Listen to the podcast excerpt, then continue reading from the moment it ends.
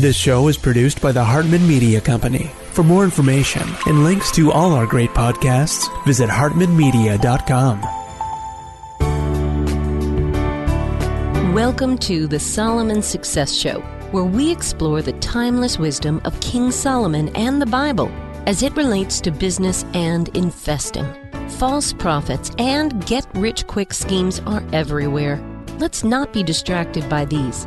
Instead, let's go to the source, the eternal principles that create a life of peace, power, and prosperity. Here's our host, Jason Hartman. It's my pleasure to welcome Connor Boyack to the show. He's the author of several books, I believe 12 or so, and about half of those are children's books, and they are fantastic, teaching kids about all sorts of very important things that the school system is certainly not giving them any education on. He's also the founder and president of Libertas Institute, and he's based in Utah, and it's great to have him on the show today. Connor, welcome. How are you? Thank you, Jason. I'm very well. Thanks for having me on. Yeah, good to have you. I've seen some of your work work, you were introduced to me by Pat Donahoe, who's um, in our Venture Alliance mastermind group. And um, Pat's a great guy, really respect his opinions and stuff. And wanted to have you on the show. He gave me copies of all of your children's books, and I got to say, they are excellent. Um, well, thank you. Really good work. Let's talk a little bit about the economy, fiscal, monetary policy, all of this incredibly important stuff that so many people just ignore. They act like it's not important. Right. They act like it's boring. And then they just have no idea how their their wealth, their savings, their ability to form contracts and get a job and and do things in the marketplace is just impacted by all of this stuff. It's it's tragic. and you, and you know how I can tell this is true, Connor? Social media. It is absolutely shocking to me, especially millennial generation. I'm going to pick on them for a minute here. And of course, this is a generalization, so I apologize to those millennials listening that are really smart and good critical thinkers. But there just seems to be this massive lack of the ability to engage in critical thinking anymore. Do, right. Does that strike you the same? It strikes me the same for personal reasons, which may help explain kind of the problem or set the stage for what we're talking about. When I was in college, I took an entry level economics course and I found it immensely boring, right? Like I, I, was confused. I didn't see any relevance to my life. I did poorly in it. it. It didn't really connect with me. I thought it was just a bunch of graphs and charts and macroeconomics and things I didn't understand, things that didn't have any personal significance. And so it wasn't until many years later when I began to study some of the economic theory, especially from kind of the Austrian economic, free market economic theory, where I began to see that economics is actually really interesting. And at the end of the day, it's more about human interactions and psychology than it is about aggregate numbers and formulas and charts. And so I began to see over time that, and I agree with you, there's this problem of, of a profound lack of understanding, of, of even apathy towards economics.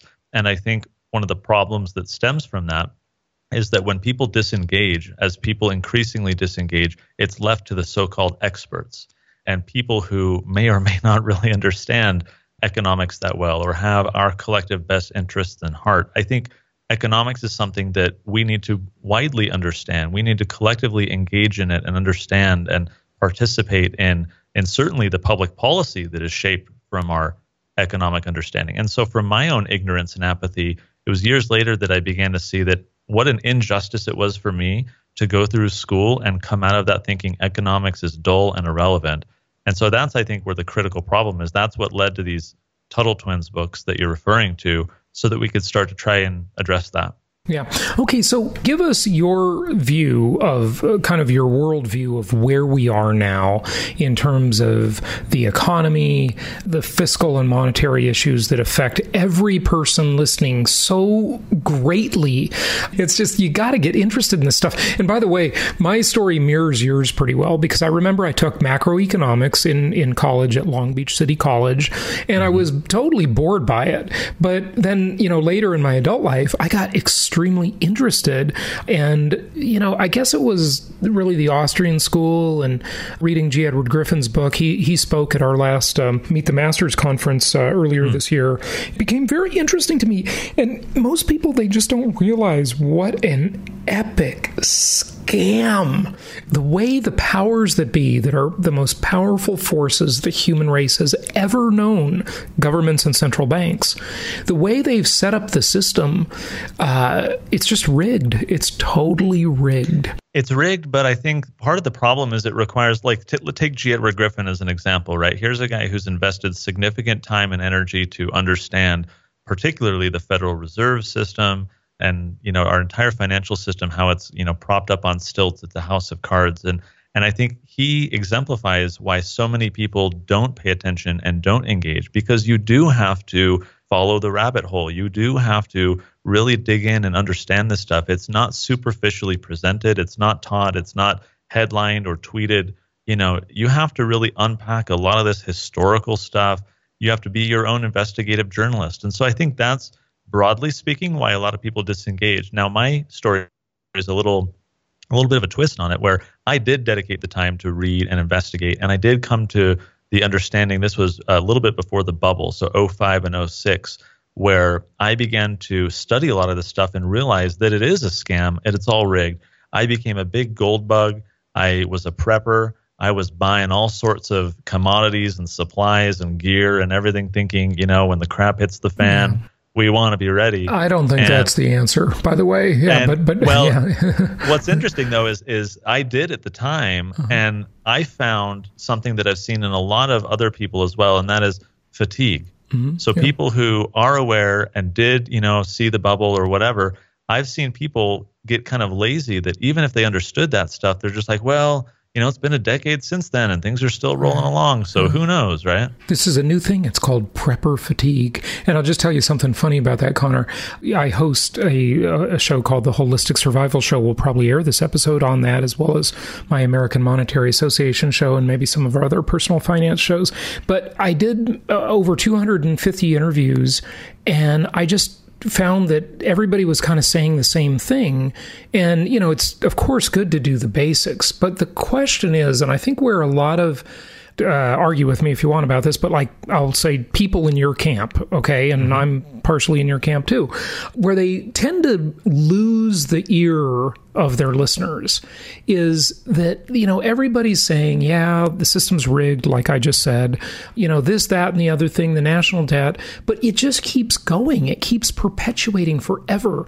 I mean you know like i had peter schiff on the show years ago and he's just I mean, he's just wrong all the time. But yet, yet he makes sense. You know, to listen to his arguments, they make sense. And I think part of this issue, and what I'm talking about is the concept of you know the chickens coming home to roost, if you will, with the national debt and the you know fiat money supply and so forth. Part of the problem is that it's not about math only. Math is a part of it, right? We're totally upside down. We spend too much.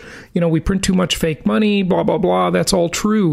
But a lot of it, you know, is the question of how long can they just keep this going the way it is? And when you have the largest military the human race has ever known, you could probably kick this can down the road a hundred years, maybe longer. I don't know. You know, that's the thing. Like all of these things, it's kind of like people talking about UFOs, right? You know, when I was a kid, I was super interested in that topic. Now, if I hear someone talking about it, it's like, you know, unless this is going to be meaningful to my life in some way, I'm just not, you know. Right. It, it's like, okay, show me a real UFO and then I'll get interested. But until then, you know, it's all just talk, right? So I don't know. I think you're right. I think the system also is inherently perpetuating itself just because it does like the system has to in order to survive and and like any system especially the state it wants to expand its power its territory its wealth but i think at least part of the problem especially taking it down from a systemic level back to an individual level is that the problem uh, to be solved to be addressed requires accountability and i think that is a huge disincentive for people right? This is as much a problem of personal credit card debt as it is, you know, total debt for the entire country. Um, and so I think as I talk to people, for example, I, my first book was about libertarianism and free markets and property rights. In my second book, I wrote a book about how the flip side of having individual liberty is having personal responsibility and accountability. And it was staggering to me to see the first book selling really well, got all sorts of news traction, et cetera. And then the second book was largely a flop because no one wants to buy a book that tells them that they have all these responsibilities and that we have to prepare and that we have to be, you know, uh, fiscally prudent and so forth. I think that's part of the problem is that we are inherently disincentivized to save, right, and to be wise. And so as that trickles up through our elected officials and so forth, especially when, as you say, we have the military, we have the printing press, there's no incentive to change. Okay, so where does that put us? That was kind of the question. That's that's all interesting. Where are we now? I mean, is the economy on the verge of collapse, for example, or or is it booming, or do we not know? Maybe we can't tell. I think a lot of it is those like Peter Schiff, who you previously mentioned, have been making predictions and are sometimes right and sometimes wrong. For my part, I'm going to try and have a big scoop of humility here. I have no idea. For a long time, I tried saying you know, it's coming, it's on the verge, this can't be sustained anymore. I try and have a mindset of saying, you know what, I want to be prepared. I want to have my assets invested and saved in the right way such that if it happened tomorrow, it wouldn't be the end of the world, you know, for our family because I don't know. But I want to act as if I've got another 20 years. Mm-hmm. When I was a prepper, I was living so insulated. I was so worried about current events. I thought, you know, every boogeyman around the corner was going to break the system down. It was not healthy for me. You yeah, know, I agree that's not healthy. That's a great point. I'm so glad you said that because here's the thing I say about the prepper community. You know, basically to be reasonably well prepped, if everyone just spent $300 they would have everything they need to, you know, live for three weeks pretty well, right? Mm-hmm. Okay, for the next natural disaster or what, whatever happens, right? 300 bucks, that's it, you know, but some people make their whole lives. And it's like they're so busy. I always say they're so busy preparing for the end of the world, preparing to die that they never actually live in the first place, you know, and that's no good. That's not a good plan. So, yeah, okay, so there's some good balance that we've talked about, and that's, that's great that we've uh, drawn a line and, and, and talked about some balance. So, this system that we have, the fiat money, fractional reserve lending, fractional reserve banking system, it's a scam. It's rigged. It can't go on forever. You know, it's a house of cards. But, you know, what should we do? And, you know, any more thoughts on where we are now? I'm a big fan of, and I'm sure your listeners have heard plenty about it by now, is, is cryptocurrency. I think this is one of the great future leaning opportunities to try and shield ourselves from the central banking system, to try and have peer to peer transactions that can be trusted so we don't have to participate in these corrupt institutions and intermediaries. I think, you know, the blessing of technology is that it's allowed individuals to transact with one another. You, you know, don't have to use a taxi company. You can just call up an Uber driver and have someone show up. You can have someone on TaskRabbit go, you know, fetch you something. And I think that is our future. I think there's a huge benefit to our economy, but I think the most important thing is that it's a big fancy word they, you know, typically don't like using, but the disintermediation, basically getting rid of all the middlemen so that these corrupt individuals, especially the you know the rent seekers and all the regulatory capture, you know, we take them out of the middle. I think that's where the benefit is and the opportunity for those of us who are worried about you know the house of cards come crashing down there's going to be alternative opportunities to invest to shield our savings and i think cryptocurrencies is at least part of the answer. Okay so i'm glad you brought that up. Let's talk about that and let me give you my take because i'd i'd love to hear you debate this with me a little bit. So First off, I, as I've said many times on the show, and, and, I've been saying this for, you know, seven years since I first learned about Bitcoin, maybe seven years ago or something. I don't know. How long has it been around? When it was like 80 bucks is when I first heard about it. Okay. Mm-hmm. So whatever yeah. that date was, maybe five years, something. Yep. Anyway, when I first heard about Bitcoin, I thought, wow, this is a great idea. So here's what I said I'd love nothing more than to be wrong about this, but I don't think it's going to work. And the reason is you have the most powerful forces that the human race has ever known governments and central banks with standing armies. And this is competition, like gold is competition for fiat mm-hmm. currencies, right? The product governments produce is regulation and currency, fake currency that's fiat. It's, you know, by authority, right? And mm-hmm. they build all the legal tender laws around this, and they will either squash it just you know because it's competition and they'll just outrightly try to stop it somehow and i know every, you're going to say well it's decentralized they can't stop it you know and i've heard that argument about a billion times but you know if you take for example cocaine right that's an illegal substance well try and trade in cocaine. Yeah, you could do it a little bit. They can't stop it completely. Sure, there's a little bit going on on the margins. People use it as a currency to some extent, for sure and you know it's small portable and valuable just like gold and cryptocurrency is even more portable right? And so that's a problem. I you know i mean there's not going to be any real trading in an illegal drug right? Because mm-hmm. it's illegal. There it'll just be on the fringes always. And then the other thing is there you know they say well there's only 21 million bitcoins or whatever the number is right and so it's limited and you know it's basically a mathematical equation to mine the rest of the coins right and mm-hmm. and so then there's all these other fiat currencies. There's everything built on the Ethereum platform. There's Litecoin, Dogecoin. There was Kanye coin. Kanye West had his own. Uh, you know, there's all sorts of these other coins coming out. It's like, you know, you're living through a tulip mania bubble when every cocktail party you go to, one or two people talk about how they're doing an ICO, an initial coin offering, right? It's like, oh my God, please, if another person says that to me, I'm going to faint. I mean, seriously, you just, this is just like Bubbleville.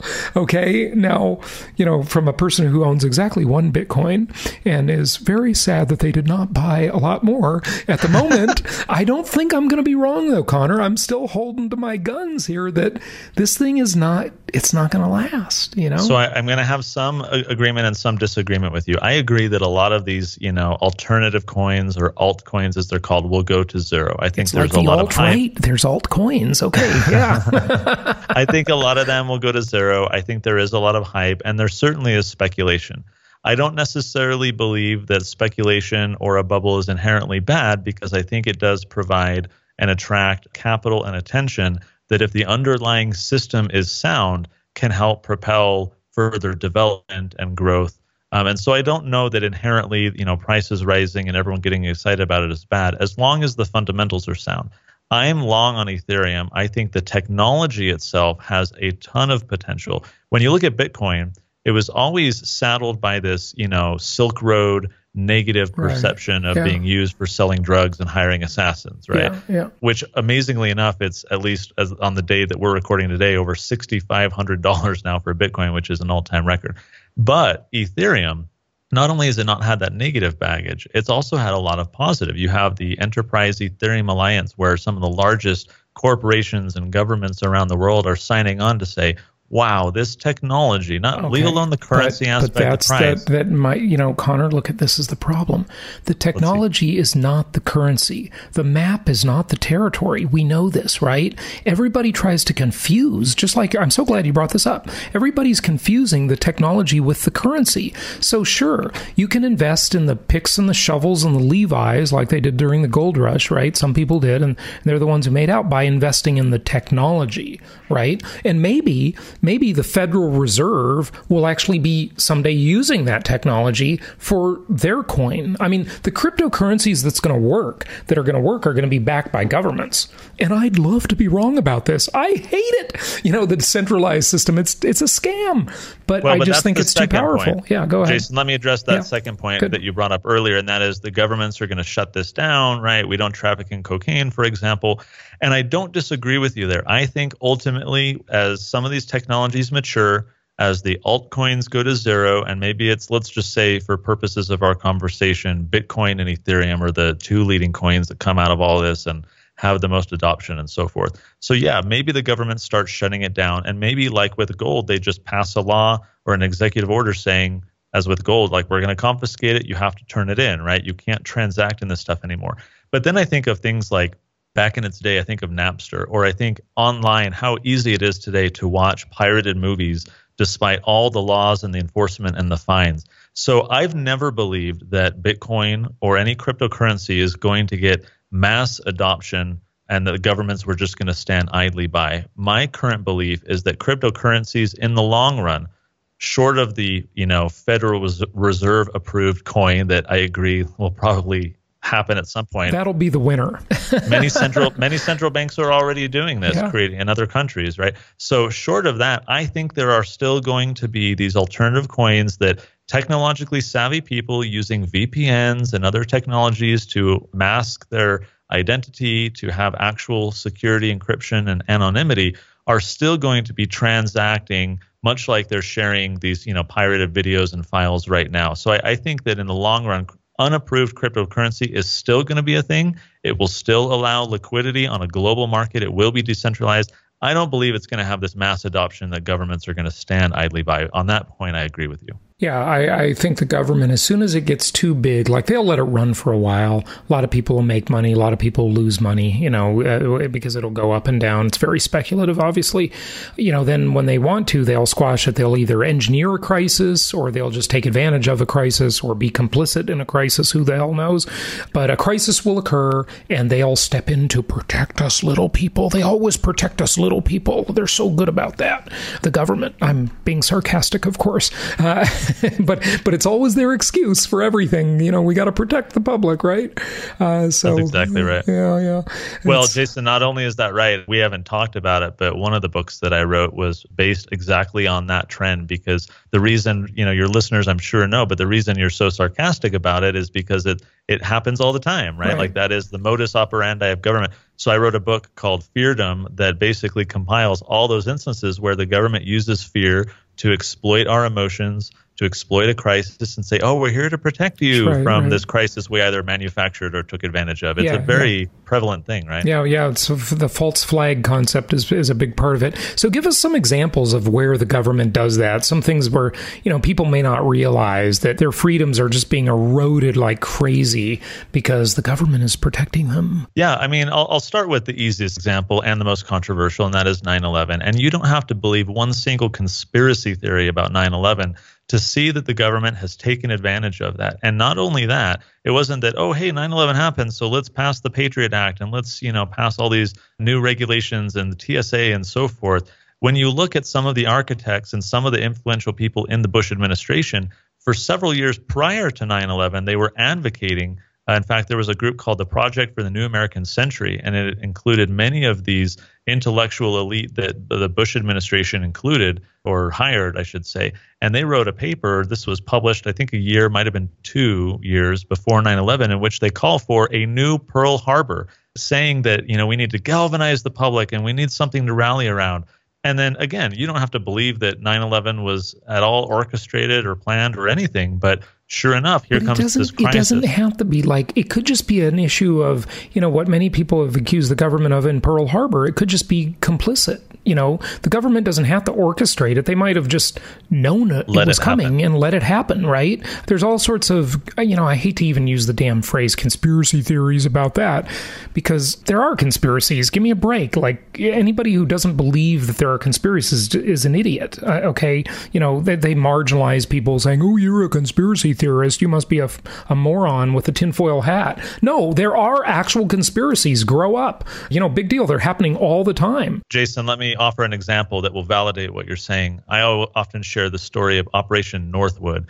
This was uh, back in the height of the, the Cuban crisis, JFK and the Joint Chiefs of Staff, the highest military brass, orchestrated a plan. This was Operation Northwood in which they would kill American citizens, they would bomb a boat containing Cuban immigrants, they would have domestic terrorism, and they would blame it all on Cubans. They would have patsies. This was like the highest military brass. We know about this because the plan for Operation Northwood has since been declassified. You can find all the paperwork online on official government websites. And so the only reason why Operation Northwood never happened is because when the Joint Chiefs of Staff presented it to the president, JFK, he shot it down.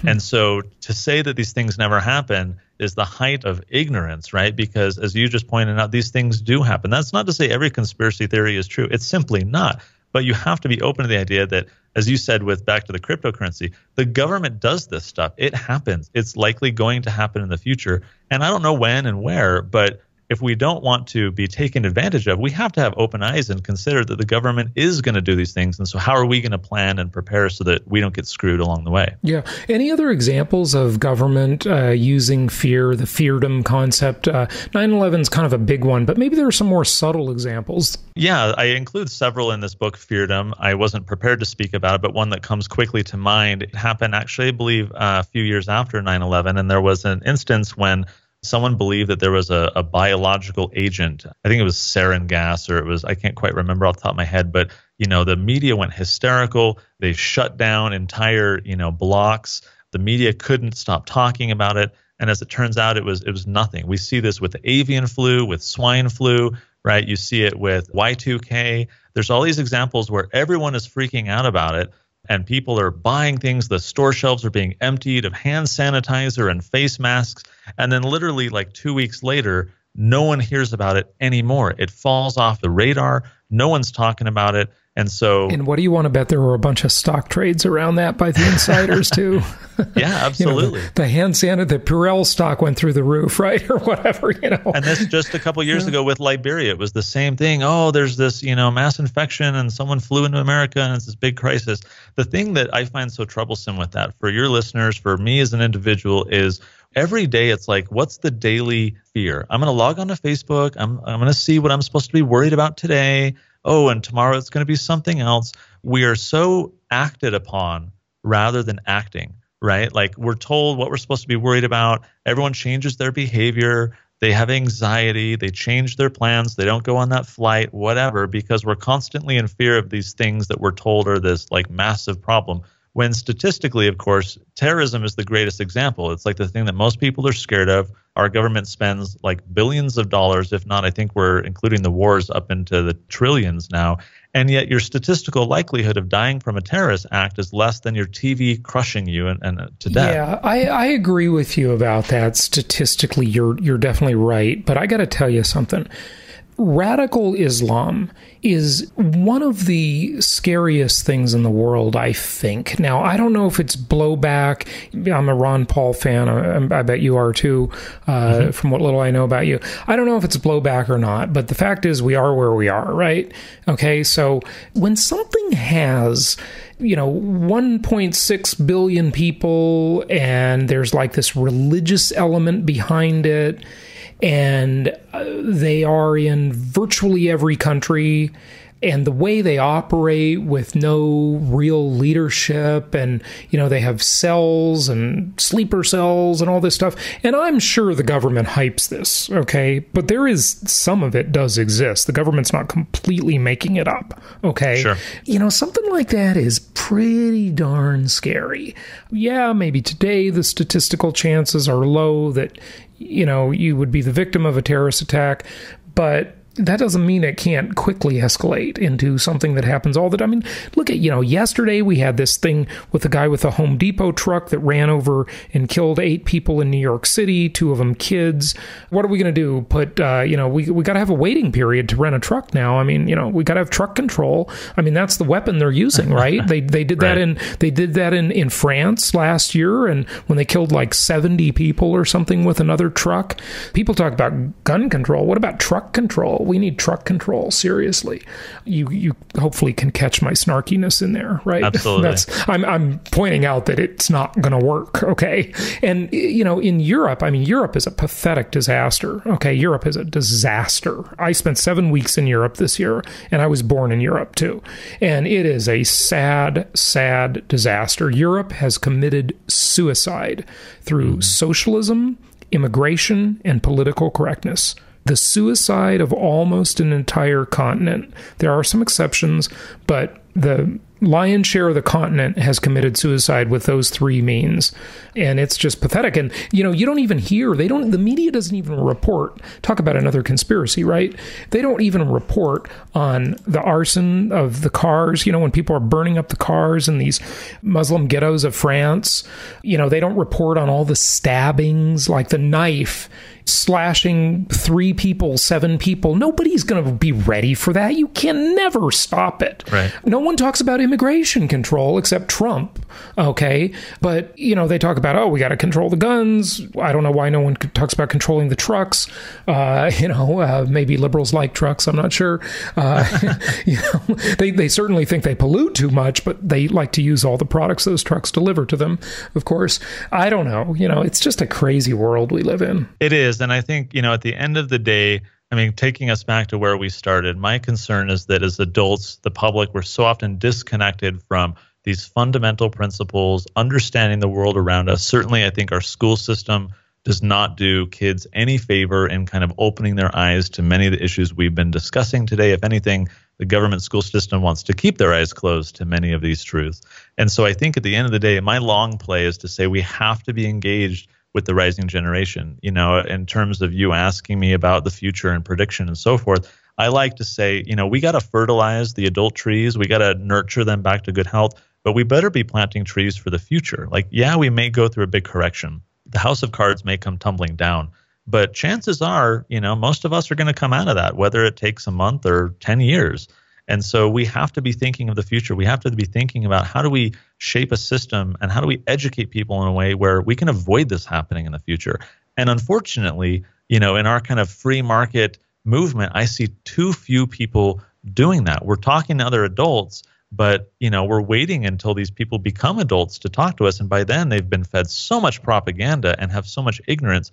I think we have to make a play for the rising generation. And so at the end of the day, that's kind of what we're trying to do is to say, let's have a long term solution and remedy so that whatever happens in the short term, we have a better long term. Yeah, right, right. Good stuff. Okay, so we talked about feardom. We talked about the monetary issues a bit. You know, anything else you want to just kind of just wrap it up with? You know, give our listeners any any more. You know, you've got all these books on these different topics. Just tell us the span of the books uh, that you've written, the kids' books at least. Yeah. So the the Tuttle Twins books is a children's series. Uh, it's for kids age about five to 10. And the whole idea is to introduce to young kids these civic and economic and political principles that they're not really being exposed to. And we base each of our books. You mentioned G. Edward Griffin earlier, who wrote The Creature from the Jekyll Island. And so we have a children's edition of that, right? So we take these classic books and we distill down the, the few ideas that are the main points of that book. We wrap them in a fun story and we've been blown we sold over 100000 now. We've been blown away at how much kids love this. They love the story the illustrations uh, uh by, the, by the way listeners a 100000 books in today's world with so many books being published and the marketplace being so crowded is an amazing accomplishment I mean, well, if, an author nowadays sells over 5,000 books, they're considered a successful author. Okay. So it's not like the olden days where there were like, you know, just a small number of books being published every year. Now it's, it's hard to sell that many books. It's really hard. So it yeah, is. congratulations. Thank you, Jason. And, and the thing that we benefit from, of course, is we don't really have any competition, right? There's no other children's books that really do this kind of stuff. And so that's to our benefit and it helps get the books out there because caring parents, especially the ones who are more, you know, libertarian or conservative minded, see that their children, especially if they're in public school, are being fed a load of junk. And so they want kind of an antidote. They want to counteract that. And so the 100,000 books we passed, we're selling all these books. We have six total. Our seventh one actually comes out very shortly. It's based on Atlas Shrugged by Ayn Rand. Oh, yeah. so that one that life life changing book. That's awesome. Absolutely. Yeah, who, who is John Galt? And you know, adults can read these books and use them as kind of a cliff notes. If you don't have time to read twelve hundred pages of Atlas Shrugged or The Creature from Jekyll Island, you know, you can read the kids' book as a as a light, you know, light, easy cliff notes version. So I think it's it's got that application too that's mm. such a funny thing you mentioned that and this was totally unintentional but when we started publishing the books it was all about helping kids. What we found is that we have this huge secondary audience and i don't mean to sound you know stereotypical or sexist by any means but what we're finding is it's the moms who enjoy reading these books with their kids. They have kind of this shared, and you know, bonding they're learning experience. a lot with it. Yeah, and they're great. learning a ton. They right. would never pick up these, you know, original books. So we're educating a lot of people. It's been a ton of fun. Yeah, that's awesome. That's awesome. Connor, give out your website. Tell people where they can find out more. Great, thank you, Jason. So the website is simply TuttleTwins.com. If your listeners use the coupon code Liberty, they can get twenty percent off. We have activity workbooks and all sorts of stuff we include. Uh, we hope you'll check it out. It's it's just TuttleTwins.com. And promo code Liberty, right? Yes, sir. Excellent, excellent, good stuff. Do you have a Twitter handle you want to give out or anything like that? Yeah, I'm on Twitter. It's uh, C Boyack. That's C B O Y A C K or Tuttle Twins on uh, Twitter and Instagram. Connor, uh, let's not be surprised if your Twitter account disappears and you get banned because, of course, your message is so subversive. Maybe so. I, mean, I would just, welcome that attention. yeah, you know, the, the it's funny how well, it's not funny. It's tragic how technology is so left wing, and I just think that happens in every business and, and kind of person's life when the money comes in, when the money is flowing easily, you know, like it is toward technology or show business or, you know, anything like that. It just, everybody just leans to the left and it's yep. just, it's just tragic. It really is. And these, these companies, I think the two scariest companies on earth are Google, number one, scariest, Facebook, number two, because of the way they can influence and already have influenced elections it is, yep. um, you know, and there's no way to know what you're not seeing. You don't know what you don't see in your news feed. You don't know what you don't see on Twitter. Nobody knows what you don't see except them. And that's yep. the way they're controlling your thought. It's not with what you do see, it's with what you don't see. You know, they make it very hard for, for people like you to get your message out. One of our prior guests sent me a, a couple Voxer messages this morning talking about how his books have basically been banned from all these channels. He's got a hmm. book about Trump. These channels just they won't sell it. You know, um, wow. I mean, it's it's unbelievable. It's just it's unbelievable. You know, it's, That's you know, crazy. Hopefully, all the more reason why we need to build up our own platforms and be able to reach out to people because we can't rely on these systems to yeah. allow us to stick around for very long. These systems, just like the monetary system that we talked about with the cryptocurrencies, they need to become decentralized. And I know you might think they're decentralized now because anybody can have theoretically have a voice. You know, jump on Facebook, uh, you know, jump on Twitter, but will anybody see what you say or hear what you say? Yep. Man, nobody knows. Yeah, it's all up to the algorithm that controls everything. All right, Connor, thanks a lot for joining us. Appreciate it. Thank you for having me on, Jason. Thank you so much for listening. Please be sure to subscribe so that you don't miss any episodes. Be sure to check out the show's specific website and our general website, hartmanmedia.com, for appropriate disclaimers and terms of service. Remember that guest opinions are their own, and if you require specific legal or tax advice or advice in any other specialized area, please consult an appropriate professional. And we also very much appreciate you reviewing the show. Please go to iTunes or Stitcher Radio or whatever platform you're using and write a review for the show. We would very much appreciate that. And be sure to make it official and subscribe so you do not miss any episodes. We look forward to seeing you on the next episode.